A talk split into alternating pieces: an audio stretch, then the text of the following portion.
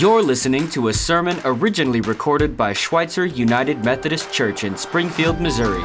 Check us out online at sumc.co. And if this sermon blessed you, be sure to share it with someone else. Thank you so much for listening. Now, on to the message.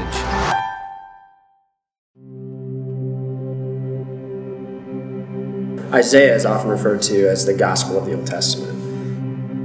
Even though Jesus is never explicitly named in the text, he's all over the text when he talks about a suffering servant, when he talks about a servant that's there to restore, to redeem, to give hope, to heal. And his ministry begins, and he calls all the marginalized into that ministry too. And so it's a it's a new breaking in. There are places on the earth where kingdoms really do bow down to the king and they seek to follow the suffering servant. And when that happens, the the goodness of God is is manifest in unique ways. So the question is, which kingdom are you going to follow? Which Yeah. government are you going to follow? Uh-huh. Which king are you going to follow? Who's your God? His work isn't done, and yet we don't have to wait for his work to happen. It's happening.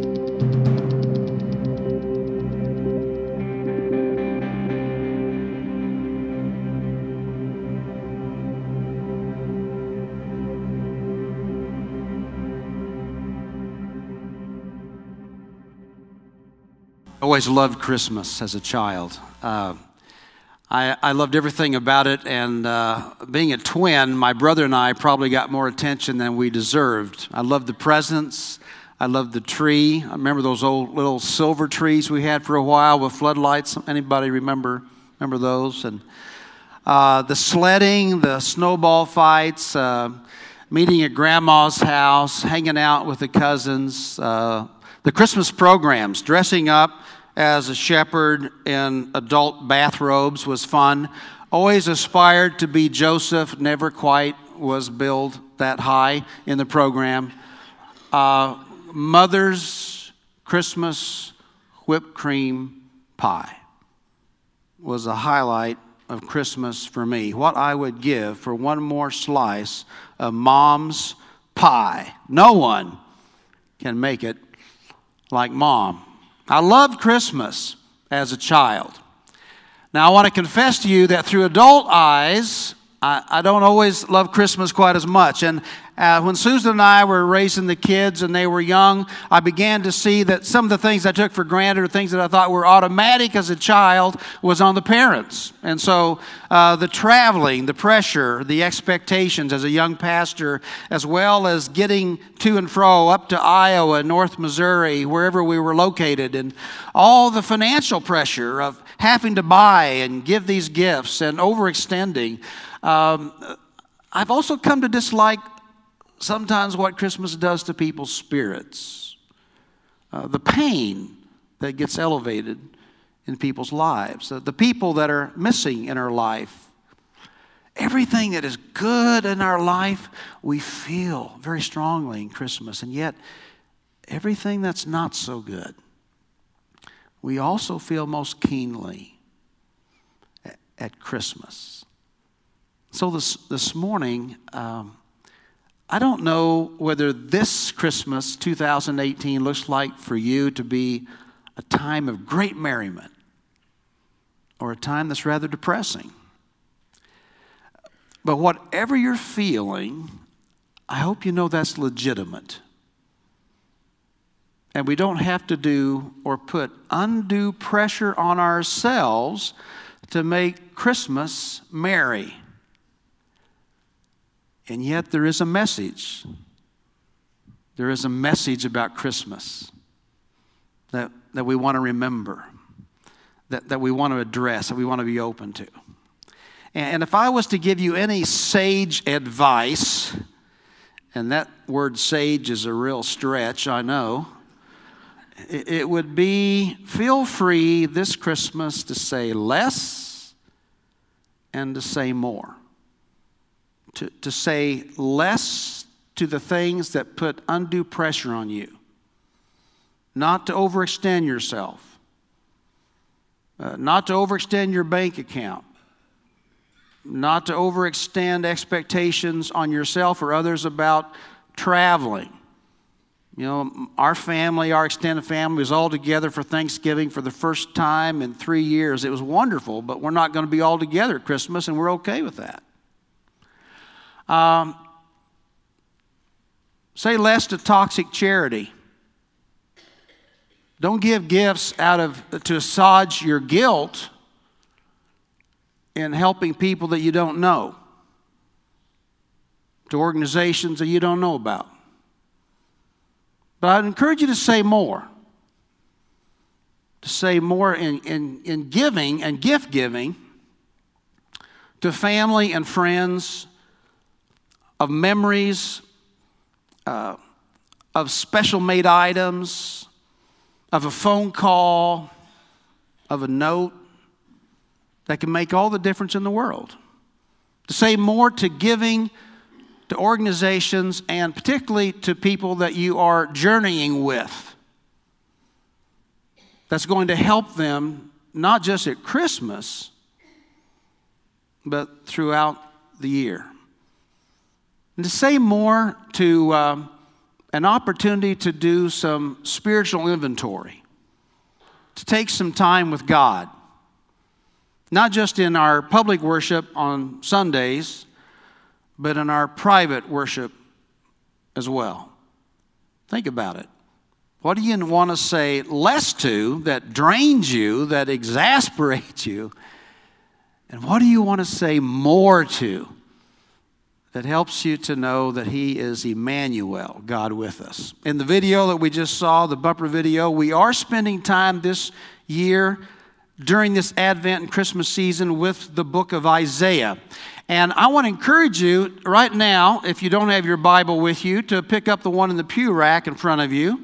And uh, I want to just want you to feel the Bible here a little bit, okay? And you, if you want to turn to Isaiah, it's kind of in the middle of the book, kind of the middle of the Bible. And what, I, what I'm doing here is I'm, I want to encourage you to consider reading one chapter of Isaiah every day, beginning today through the end of the year, and beginning with chapter 40 of Isaiah. And if you are using the Pew Bible, it's on page 667, so that's easy enough. But in in Isaiah, you have a prophet in the 8th century before Jesus who does not explicitly name the name of Jesus and yet gives us glimpses of this one that is to come. And sometimes it's almost like he gives us this vivid, full, amazing gaze at this Jesus that, was, that came eight centuries later from Isaiah's time.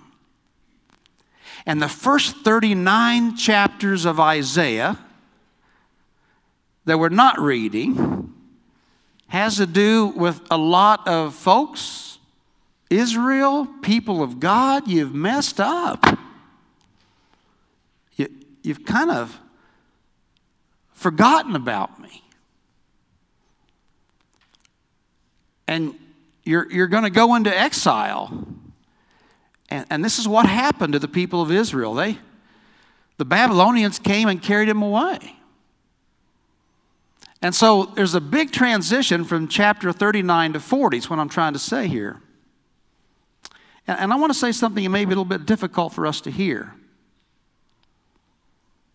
Because it was difficult for the people of God to hear back then, eight centuries before Jesus. You know, we're tempted to think that God is always going to spare us of the consequences of our own actions. And just because they were the people of God, they just felt like that God wasn't going to make them pay for their sins.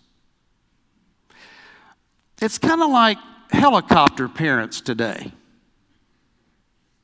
We're going to kind of come in and hover in and take care of things for our kids. But it doesn't work that way. always, does it? Or God's going to be a snowplow parent. He's going to snow plow the pathway in front of us, and we're never going to have to go through something deep or hard or difficult. So the people of Isaiah's day was very much like the people of our day. And they just couldn't believe that God was going to have them face the moral consequences of their actions. Now, what are you going to do if you're God? I mean, really. What do you do to children that are just continuously disobedient or defiant? What do you do if you're God and your unfaithful spouse, the people of God, have gone after other lovers? Do you just allow that to continue to happen and not pretend there's not consequences?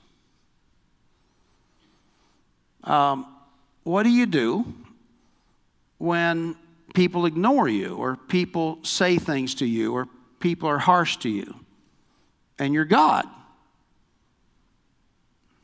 Do you always just spare your children of the consequences? Is that really a loving thing to do? And you know, the prophet Isaiah says no. But in chapter 40, after all this has happened, um, there's these amazing words of comfort. I want to just read verses 1 and 2 for you, with you. And I'm reading from the New King James Version. Comfort, yes, comfort my people, says your God. Speak comfort to Jerusalem and cry out to her, for her warfare is ended, that her iniquity is pardoned, for she has received from the Lord's hand double for all her sins. So, double for all your sins. They've had it, they've paid a big price. They've paid some consequences for their actions. And you know, not only the part in terms of paying consequences for actions, but we lose this intimacy with God.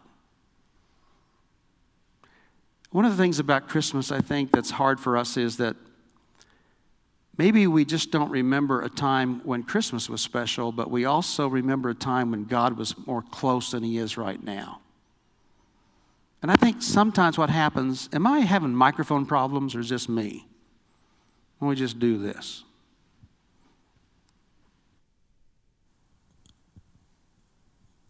All right.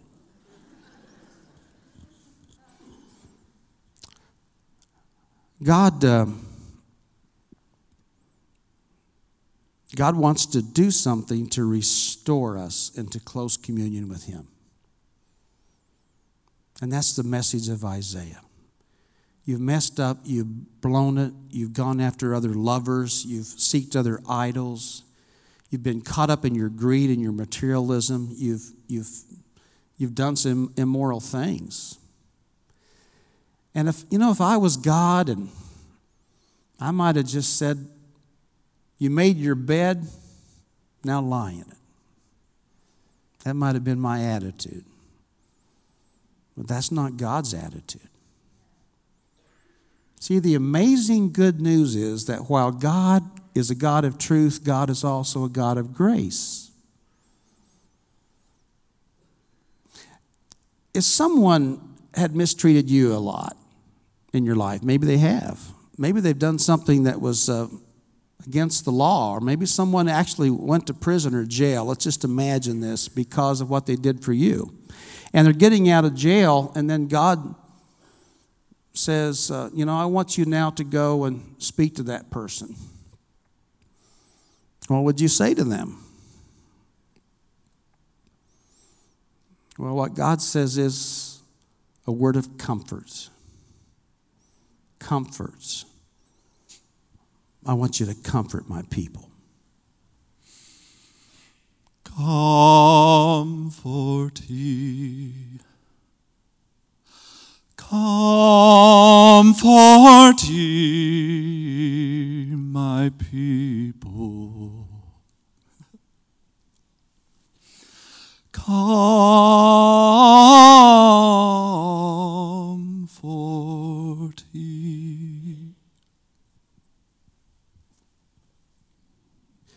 And comfort means encouragement. Comfort means a saving kind of a help, a presence. And this God comes to us in unexpected ways. And when we have messed up and we're able to acknowledge this, and we're doing spiritual inventory in our life, God does some restoration and some redeeming that gives us new hope, a new vitality. And so you see, Christmas is a time to pay attention to the alienation that we may be feeling toward God and the alienation that God may be feeling toward us.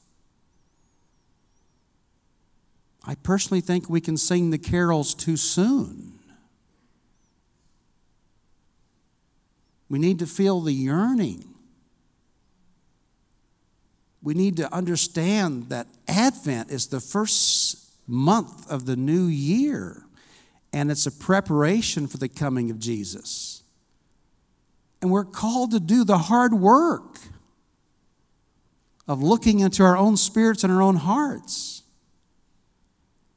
and recognize that there are crooked places and there are uneven places in me that God wants to smooth out and make right. So, as you read the 40th chapter of Isaiah today, I hope that you just let those, those words of prose and poetry speak deeply into your heart. It's not designed for speed reading, it's designed for people who will sit with the Word of God and shape and form us and make us new. And I love the words of verses 10 and 11, where the scripture says, Behold, the Lord God shall come with a strong hand, and his arm shall rule for him. Behold, his reward is with him, and his work before him. He will feed his flock like a shepherd. He will gather the lambs with his arm and carry them in his bosom, and gently lead those who are with young. Did you notice in those two verses, the arm of the Lord is strong, and God will gently hold us as lambs near his bosom. We need the strength of the Lord, and we need the gentleness of the Lord. How many of you are familiar with Psalm 23? I suspect most of you are the most familiar psalm. Do you remember what verse 4 says? Yea, though I walk through the valley of the shadow of death, I will fear no evil, for you are with me. Your what? Your rod and your staff, they comfort me.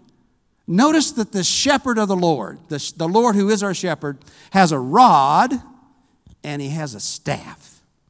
That we need God's strength to ward off evil and to fight off those things that are doing destruction and evil in our life. We need the strong arm of the Lord.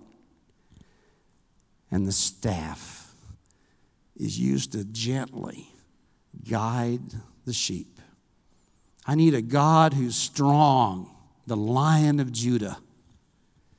And I need the gentleness of a lamb.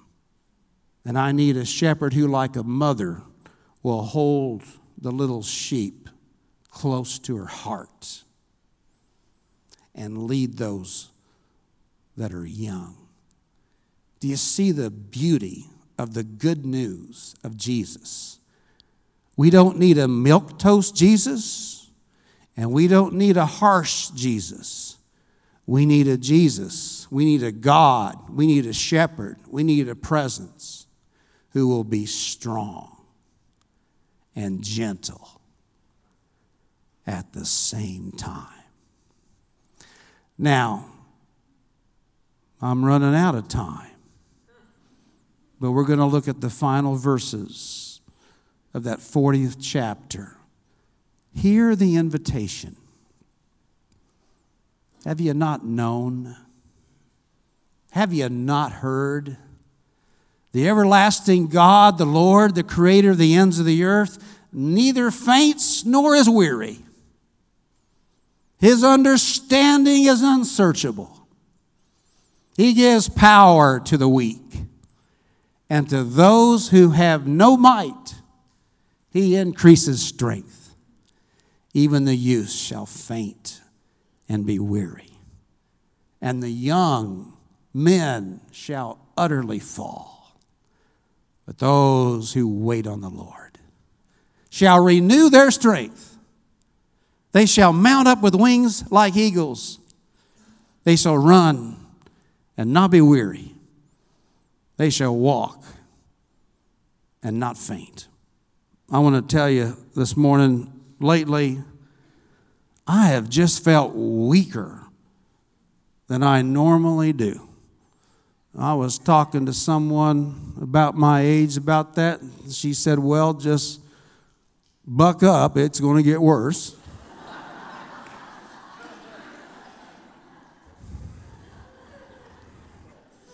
I've, I felt more faint than I normally do. I felt more dull witted than normal. And so to me, it is incredible good news that this God of Isaiah, this God of Jesus, this God that we have in our life is the creator, that he is everlasting, that his understanding is beyond comprehension and then some. And this God does not ever get weary. He never gets tired. And so sometimes, friends, all I got to do is wait. That's the invitation wait. And you know what wait means in the Old Testament usually? It doesn't mean just sitting around waiting, hoping something's going to happen. It doesn't mean doing nothing. It means with a sense of trust with a conviction of anticipation. It's moving forward, it's doing things, but it's not getting ahead of God. And it's not getting behind God. And it's not taking things in our own strength or own capacities. It's waiting on God in such a way that when we do that, sometimes we walk and sometimes we run, and there's even some times we can soar. This is good news because it doesn't matter how old you are or how young you are. It doesn't matter how frail you are or how strong you are. In fact, the way I read the scripture, it's an advantage to know that you are weak. And it's amazing, comforting words to those of us who are willing to take some spiritual inventory in our life. And wait on this Jesus who is here among us. What does it what does waiting on the Lord look like for you? This Christmas? What's it going to look like for you? What do you want to say less to? What do you want to say more to?